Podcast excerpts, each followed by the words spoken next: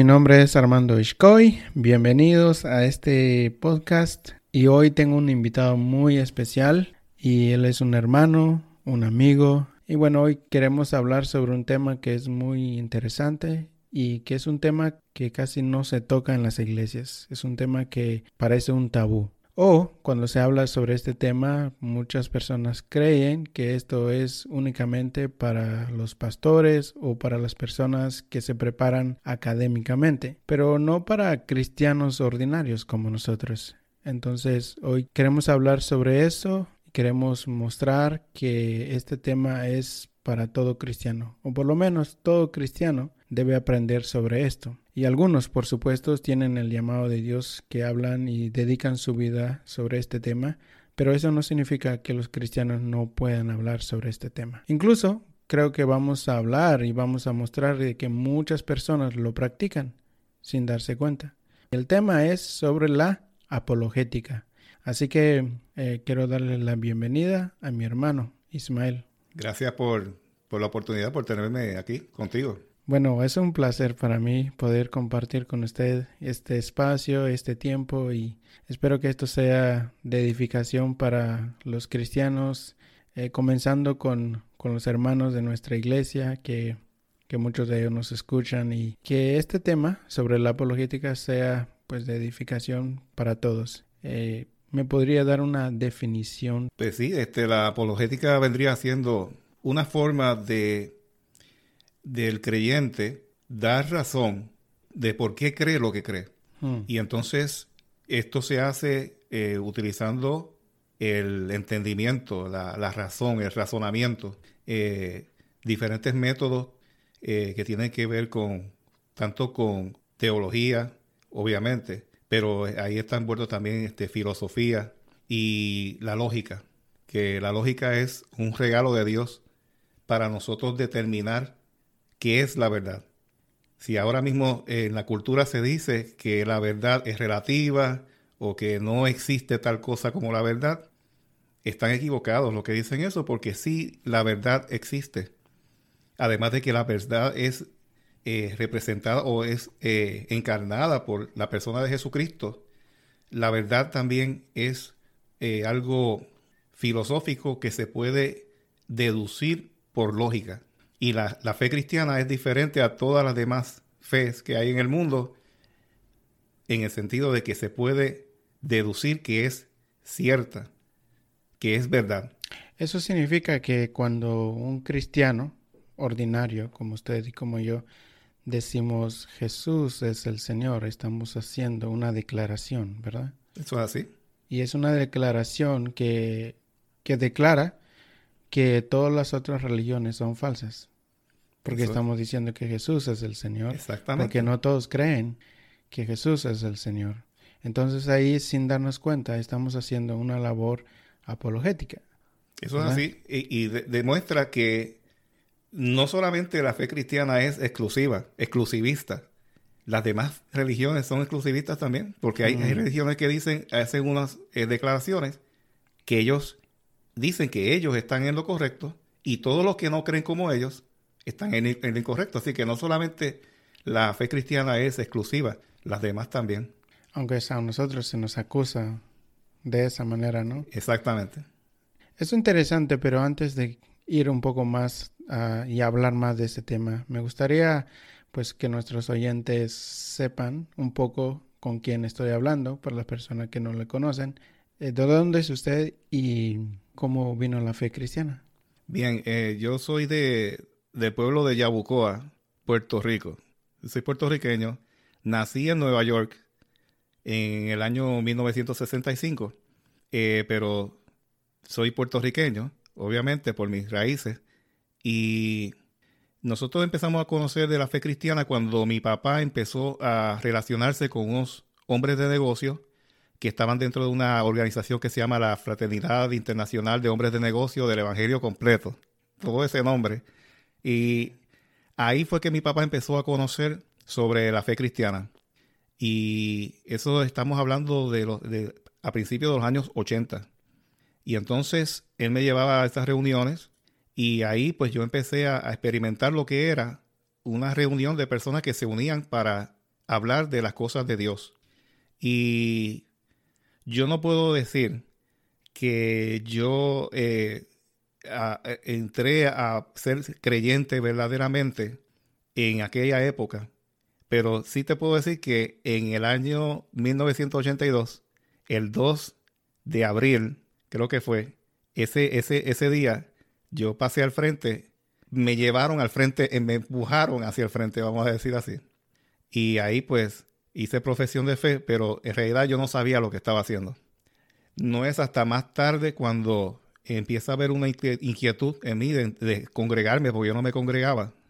Y entonces, eh, más adelante, eh, años después, como alrededor del año eh, ochenta y cinco quizás, ahí pues empecé a congregarme en una congregación pentecostal. Y ahí estuve un tiempo, ahí vi cómo, cómo es, eran las cosas del Señor. Eh, sin embargo, yo digo que mi corazón todavía no estaba rendido a los pies del Señor. Sin embargo, eh, pues yo reconocía que, que Cristo es la verdad y en Cristo que hay salvación. Pero hubo un proceso que yo digo que fue la providencia de Dios que nos fue llevando a diferentes lugares y viendo diferentes tipos de, de doctrinas hasta que ah, en los años eh, dos mil, alrededor de dos mil, eh, más de, de, de, después de haber ido como a cinco iglesias, estoy en esta congregación y en esta congregación pues eh, ahí empezamos a, a ver un cambio en la doctrina. Y luego de eso eh, nos, nos conocimos lo que se llama la, la fe reformada. La primera, el primer indicio que yo tuve sobre la fe reformada fue a través de Facebook. Y a través de eso eh, empezamos a ver unas, unas doctrinas que nosotros, para nosotros eran nuevas. Y yo hablé con mi esposa y le, le comenté.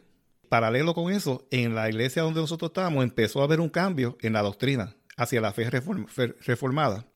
Y así fue que eh, llegamos hasta el, el punto en que tenemos que quedarnos en Estados Unidos, viajar a, a, por, por un poco de tiempo, pero nos tuvimos que quedar en Estados Unidos, ya retirados los dos. Y entonces que vengo, vengo acá a Birmingham, Alabama, a estar con los hermanos de la congregación eh, hispana de la iglesia Brook Hills en Birmingham.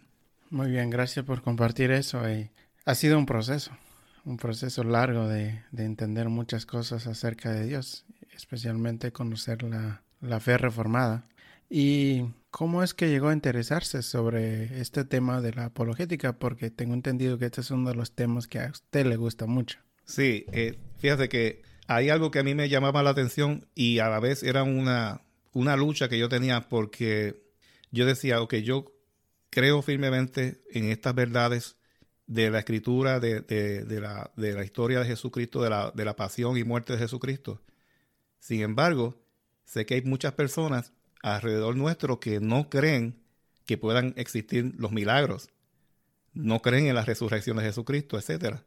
Y yo decía, Señor, eh, nosotros estamos como desprovistos de algo que nos ayude. Tú nos has dejado a nosotros sin herramientas, decía yo para a mi interior. Sin embargo, escuché hablar de un libro que se llamaba eh, Evidencia que requiere un veredicto. Y eso eh, surgió en los años, a finales de los años noventa, eh, en el siglo pasado, eh, de McDowell. Y esa obra nunca la, la leí en aquel tiempo, pero es de lo primero que yo escuché acerca de, de que sí habían evidencias y métodos para nosotros probar que estas cosas que se predican en la fe cristiana son verdad. Y comenzó a estudiar y a leer sobre eso. No es hasta años después, ajá, ya este, radicado acá en Estados Unidos, donde entonces empecé a ver que había una infinidad de recursos en Internet, por ejemplo, mi, muchos ministerios que, que tratan sobre este tema y que ayudan al creyente a aprender por su cuenta eh, sobre apologética. Tengo entendido que hay como tres o cuatro escuelas. ¿Y cuál es la suya? Pues yo te diría que este... Eh, tiene que ver con la parte científica de e- evidencial. Evidencial. Evidencial. Okay. Porque hay un tipo de a- apologética que es eh, presuposicional, uh-huh, que entiendo que muchos eh, calvinistas uh-huh. se van por esa línea. Eh, también hay un lo que se llama apologética clásica.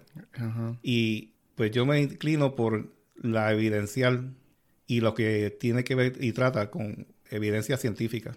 Ya dirigiéndonos a las personas que, que trabajan, que, que no tienen suficiente tiempo para estudiar sobre esto, ¿nos puede dar un, un pasaje de la Biblia que, que usted lo puede tomar y decir, mire, la Biblia habla sobre esto de la apologética? Sí, por supuesto. En Primera de Pedro tres quince dice lo siguiente. En la segunda parte, la parte B dice, y estad siempre preparados para presentar defensa con mansedumbre y reverencia ante todo aquel o todo el que os demande razón de la esperanza que hay en vosotros. Es interesante. Entonces, ¿cuál es el propósito de la apologética? La apologética, yo creo que ayuda al creyente y ayuda a los no creyentes que están interesados en saber la verdad. Al creyente le ayuda a afianzarse en su fe. Muchas personas en las iglesias, desgraciadamente, tienen preguntas, especialmente jóvenes tienen preguntas, y como no ha habido una preparación de parte del pastorado en estos temas, mmm, no tienen las contestaciones. Pero las preguntas que se están haciendo hoy día son similares a las preguntas que se han hecho a través de dos mil años.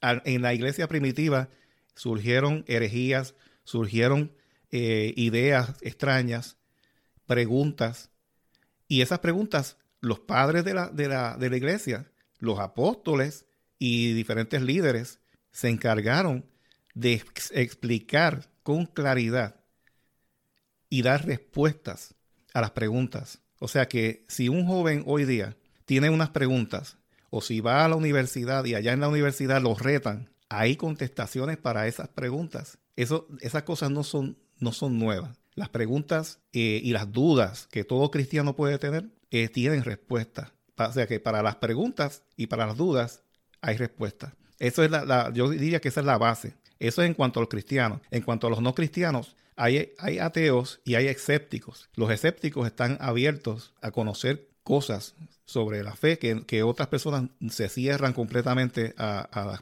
a las evidencias, a las respuestas que les podemos dar. Pero entonces cuando una persona pensante, una persona que analiza las cosas, empieza a escuchar a un creyente y que les responde, que le, que le explica con firmeza, con aplomo, con seguridad sobre estos temas de una forma lógica, esas personas se dan cuenta de que hay contestaciones a sus dudas y que eh, para el creyente en general no hay nada que vaya a, a surgir ahora, una pregunta o algo que un, un argumento que vaya a destruir la fe cristiana. Después de dos mil años, donde ha habido infinidad de personas que han trabajado con estos temas, prácticamente todas las preguntas tienen una respuesta y, y una respuesta lógica desde el punto de vista eh, bíblico y lógico. Entonces, cada cristiano debe aprender algo sobre apologética. Si usted le, pre- le preguntaba a erre ce Sproul, él le va a decir que todo creyente es un apologista.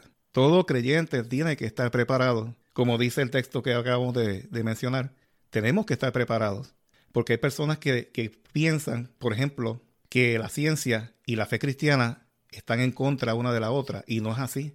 La ciencia, la arqueología y diferentes ciencias están todo el tiempo trayendo nuevas evidencias que apoyan lo que se dice en la Escritura. Y la Escritura está llena de referencias históricas, de lugares, de personajes, etcétera, etcétera. Y todo eso lo que apunta es que la, la Escritura no es un cuento de niños, no es un cómic. La Escritura es un documento histórico que está hablando sobre personas y hechos que sucedieron de verdad.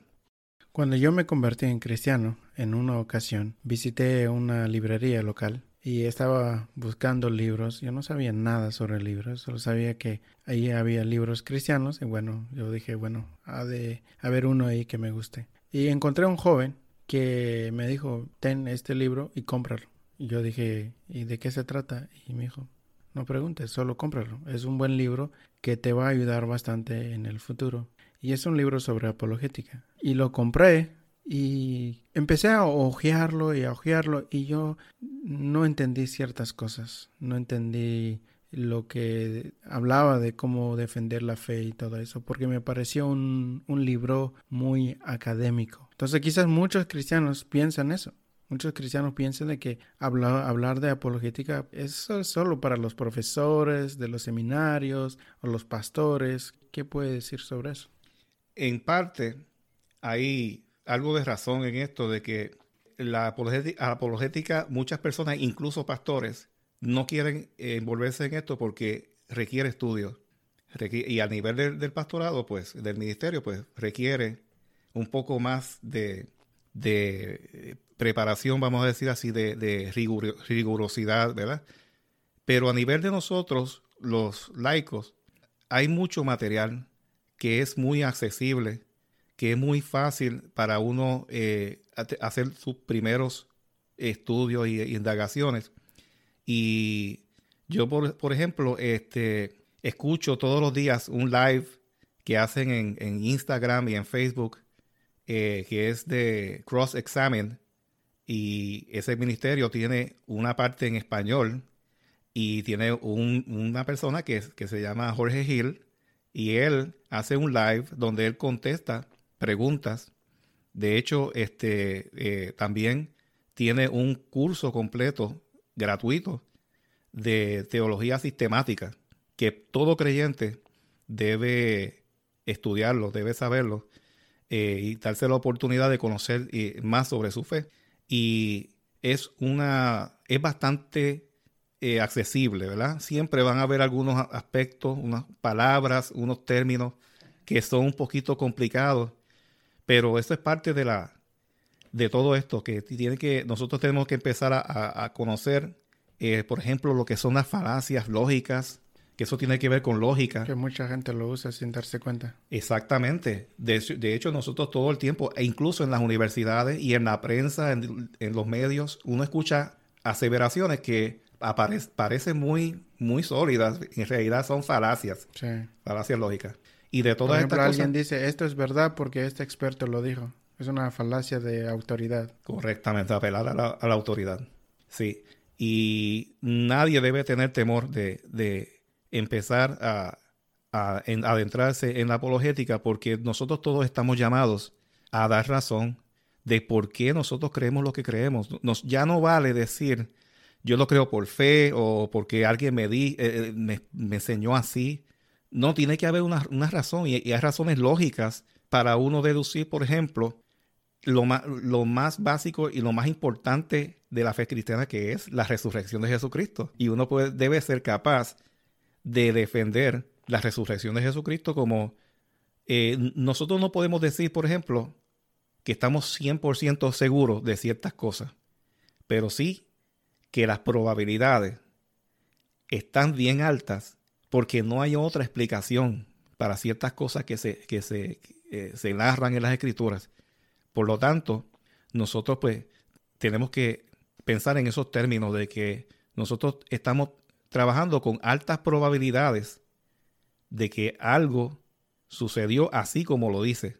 Y nada, este, hay muchas eh, eh, objeciones de parte de los escépticos o de los, de los ateos, pero hay una cosa que es que ellos creen que nosotros somos los únicos que tenemos La, el, el peso de, de probar las cosas, pero ellos también tienen el peso de, de, de también explicar a, por qué ellos llegan a ciertas conclusiones.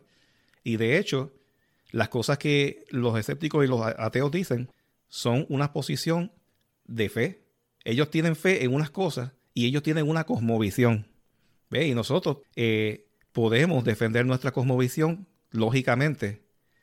En, en el caso de estas otras personas, entran en un sinnúmero de contradicciones y nosotros pues no debemos tener temor de que nos pregunten, sino prepararnos para que cuando nos pregunten, nosotros poder defender lo que nosotros creemos.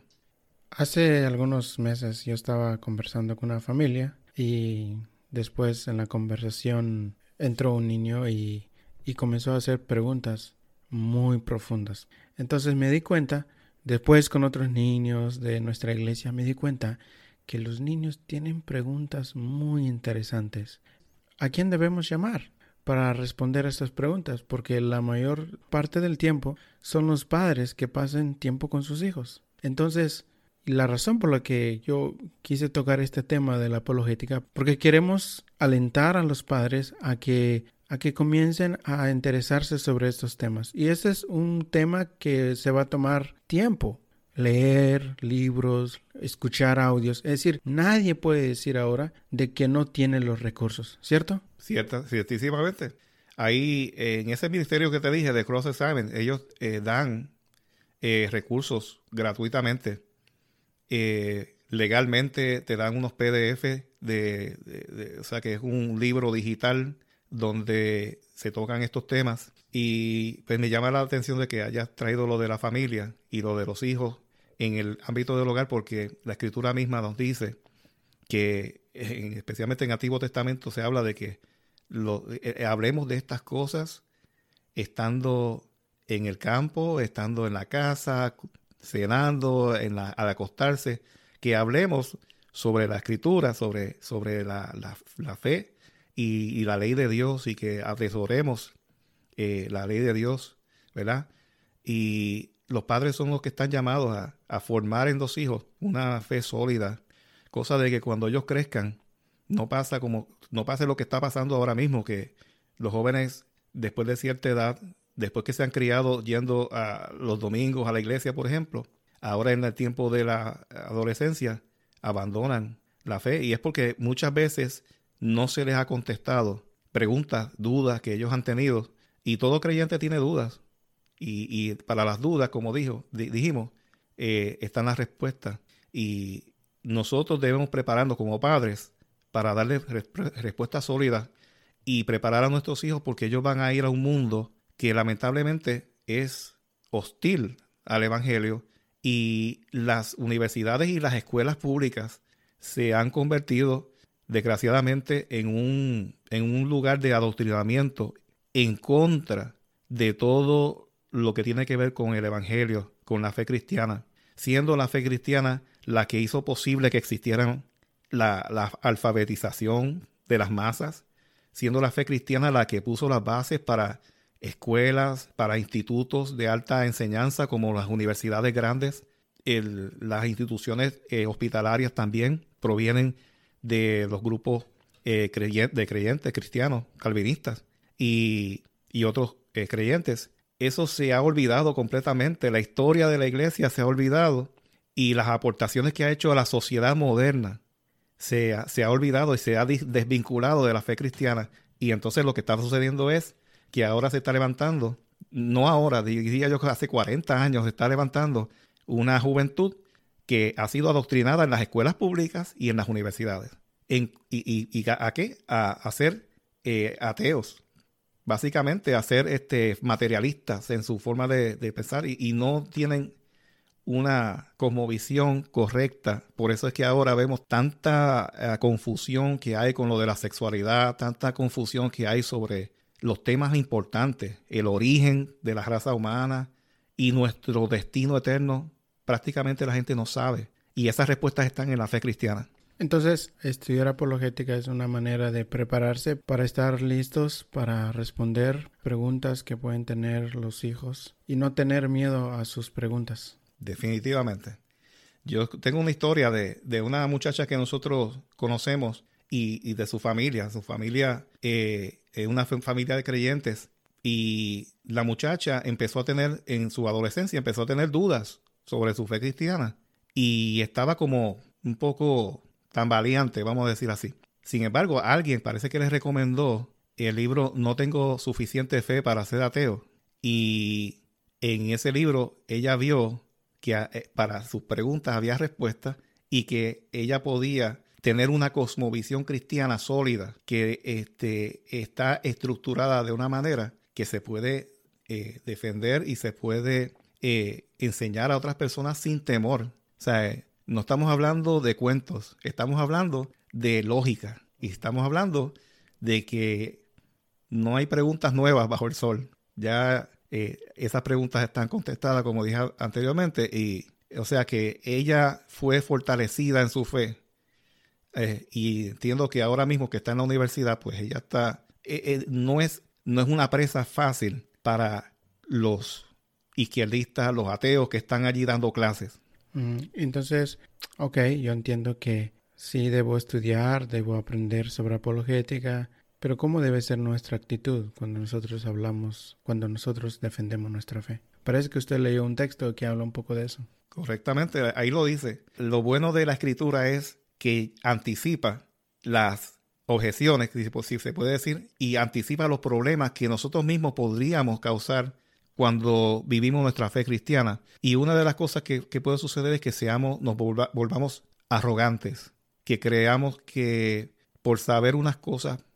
O por tener las respuestas correctas, o racionales. Por, correcto, por tener eso, nosotros somos más importantes o más, eh, estamos en, un, en una posición elevada, y entonces lo, nosotros siempre tenemos que tener la humildad, vamos a decir así, humildad de hablar con mansedumbre a las personas y comprender que no todo el mundo está al mismo nivel, ¿verdad?, en la vida cristiana, y que nosotros tenemos que proyectar la misma forma de ser de Jesucristo.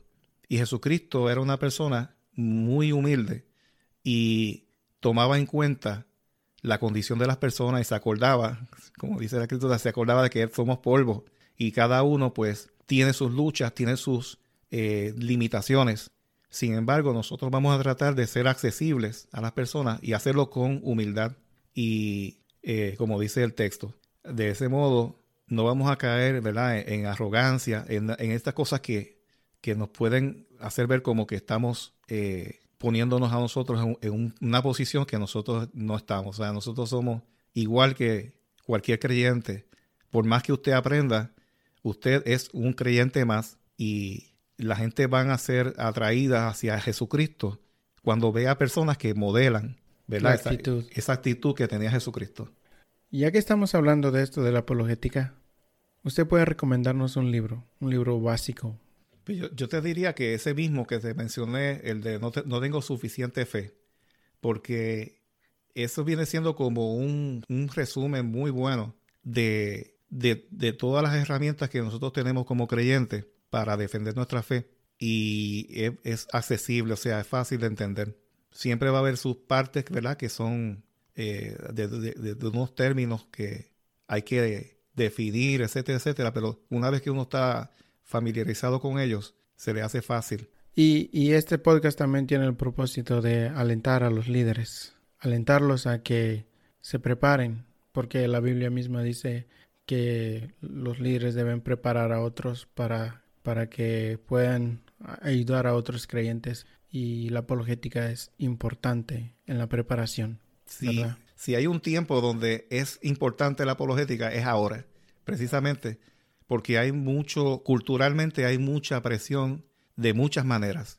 Y nosotros tenemos que empaparnos de los temas que están en la sociedad actualmente, este, que están en boga y que eh, son una, una perversión de lo que Dios hizo bueno y lo han convertido en algo que es eh, antibíblico y que es destructivo para la sociedad. Este, por ejemplo, está el, el tema de los currículos de escuela. Eh, con perspectiva de género, está el tema de la teoría crítica de la raza y otros temas que hay personas que están haciendo podcasts, que están haciendo programas y libros que hablan sobre estos temas, y si usted no sabe ahora mismo, el público no ha oído sobre ellos, pronto lo va a escuchar. Pronto lo va a escuchar. Sí, y de, para eso tenemos que estar preparados. Entonces vale la pena comenzar a, a interesarnos sobre este tema, porque Dios nos ha dado una fe, nos ha dado esperanza. Si no estudiamos apologética, pues nosotros no podríamos, como dice el texto, dar esperanza a las demás personas. Nosotros tenemos que la responsabilidad de transformar al mundo en la medida en que eh, el Señor nos lo permita, de llevar nuestra cosmovisión a otras personas para que esa visión del mundo que nosotros tenemos y que ha hecho tanto bien a la humanidad, se, las nuevas generaciones la, la conozcan y puedan comprobar ellos mismos que verdaderamente esto es la verdad y esto es lo que nos conviene a todos como sociedad. Este, nosotros no podemos ser, vivir aparte en una burbuja aparte de la sociedad, mientras la sociedad se desmorona. Nosotros somos la sal, nosotros somos la luz en esta tierra, y esta, este, estos medios de, de, la, de que estamos hablando ahora mismo, de la apologética, no lleva a las personas a Cristo. Eso lo hace el Espíritu Santo. La apologética lo que hace es que provee unas herramientas para nosotros eh, llevarle al escéptico y a la persona que quiere conocer la verdad que existe explicación lógica, razonable para lo que nosotros estamos hablando. Y de ese modo, si el Espíritu Santo trabaja con estas personas, eventualmente muchos pueden ser alcanzados, pero la apologética no convierte a nadie a Cristo. Eso, lo, eso es obra del Espíritu Santo. Pero es una buena herramienta. Definitivamente, definitivamente, yo diría que por, para mi caso me, me, me dio seguridad de que yo no estaba viviendo un espejismo eh, teológico o, o, o, o religioso, sino que estaba en la verdad y que no tenía que tener temor de enfrentarme a las personas que no piensan igual que yo. Y lo bueno de la fe cristiana es una cosa que es que ha sido examinada, ha sido criticada, atacada. ha sido atacada, diseccionada. Han hecho lo que quieren con la escritura y con, y con la, y la fe cristiana, y la fe cristiana ha permanecido. ¿Por qué? ¿Por, ¿Por qué, qué permanece? Porque es verdad, porque viene de Dios, porque es la verdad, es la, es la, la, la esencia de lo que eh, Dios tenía como propósito al hacer el mundo y hacer una comunidad de gente, de personas que le amaran, que le buscaran, que le sirvieran y que disfrutaran de la presencia de Dios por la eternidad. Estudiar apologética da confianza. Esa, da confianza. Esa, de que, esa sería la palabra de correcta. Que cuando una persona se me acerca y me hace preguntas, cuestiona mi fe, yo puedo estar preparado, ser amable y contestarle tal como he aprendido. Si hay alguna persona que, que dice por qué yo debería estudiar apologética, es eso. Te da confianza por lo que has visto, por lo que has estudiado. Y no tienes temor de, de las preguntas que las personas pueden tener, ¿cierto? Cierto. Nosotros debemos conocer todos los argumentos que hay en contra de la palabra de Dios, de, de, del evangelio. Conocer al enemigo, dicen. Sí, hay, hay que conocer todo eso, todos esos argumentos y nosotros tener respuestas. Lo bueno es que sí, que las, que las hay. Y este, la, la palabra que tú dices es, es, es la correcta, es confianza. Y aunque sea hostil en algunos momentos, pero nosotros eh, tenemos algo que es el amor. Y ese amor pues nos va a llevar a hablarles a ellos como Cristo lo, lo haría. Tuve una experiencia con, con un joven. Él, es, él cree cosas diferentes a lo que yo creo. Y, y hablamos de eso. Hablamos de... Y yo hice como una apologética de mi fe. Fui muy, fui muy tranquilo con él y, y es una persona muy inteligente, muy educado académicamente. Y no tuve temor de compartir con él sobre mi fe. Y al final él, él no tuvo argumentos. Lo que hizo fue atacar mi carácter, atacar, atacar mi persona, atacar mi moralidad, atacar todo lo que no debería ser alguien, ¿no? Y, y yo me quedé tranquilo porque, como usted dijo, o como hemos hablado, que estudiar apologética nos ayuda a estar tranquilo. Y lo que el texto dice, ¿no? Lo que usted leyó. El propósito de la apologética no es forzar a la gente a creer lo que nosotros creemos. Es, uh, es mostrar por qué creemos lo que creemos.